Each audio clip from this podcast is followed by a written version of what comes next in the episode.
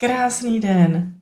Já vás zdravím. Máme další nádherný čas před sebou a já bych vás dneska chtěla trošičku inspirovat, protože máme mm, spoustu takových těch dogmat, které nás ovlivňují a které nám dávají co proto. A vy určitě víte, všichni určitě víte, jakou ohromnou sílu má slovo slovo, myšlenka, jak potom se nám v tom životě dějí věci, které bychom ani tak nechtěli, aby se děly. A zase víte, že když myslíte na něco pozitivního a hezkého a když o tom mluvíte, takže se vám eh, v životě potom to samé hodně ukazuje. Já bych vám dneska chtěla popovídat o a, slově, myšlence, která prostě není úplně ideální, a já být na vašem místě, tak bych ji prostě nepoužívala. Ne, tak bych to slovo prostě nepoužívala. Ani to myšlenku. Protože uh, jsou slova, která nám jsou příjemná, láska, moudrost, radost, štěstí, ale jsou slova, které nám úplně tu, to, tu radost nepřinášejí. A jedno mezi takové slovo, které prostě bych vypíchla, dneska bych se mu věnovala a chci mu dát ten, uh, tu, ten impuls, je slovo nemám. Slovo nemám je neuvěřitelný, protože vy, když jste přesvědčení o tom, že něco nemáte, protože máte ty důkazy okolo sebe ve svém životě, tak se děje to, že máte taky pravdu.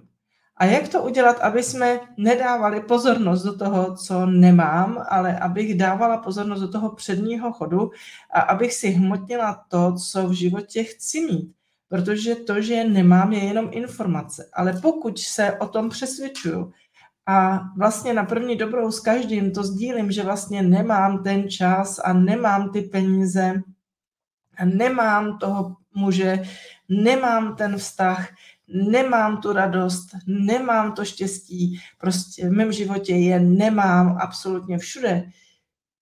A nebo i v jedné části, potom i tady máte pravdu. Proto je hrozně moc důležité eh, to uvědomění, že mi něco chybí v tom životě, že něco nemám, překlopit do rozhodnutí, tak mě Bože veď, já chci mít hojnost ve všem.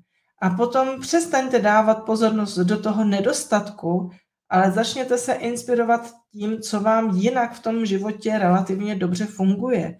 A nebo se inspirujte, puste si film, ve kterém jsem o tom mluví, v tom dopředném chodu. Puste si pohádku. V pohádku má vždycky všechno dobrý konec. Všimli jste si? Mm, prostě inspirujte se. Chtějte od do života víc. Ale pokud jste přesvědčení na základě toho, co je ve vašem životě, že něco nemáte, potom máte taky pravdu, protože hmotníte všechno, nejenom to, hezký, ale hmotníte prostě všechno.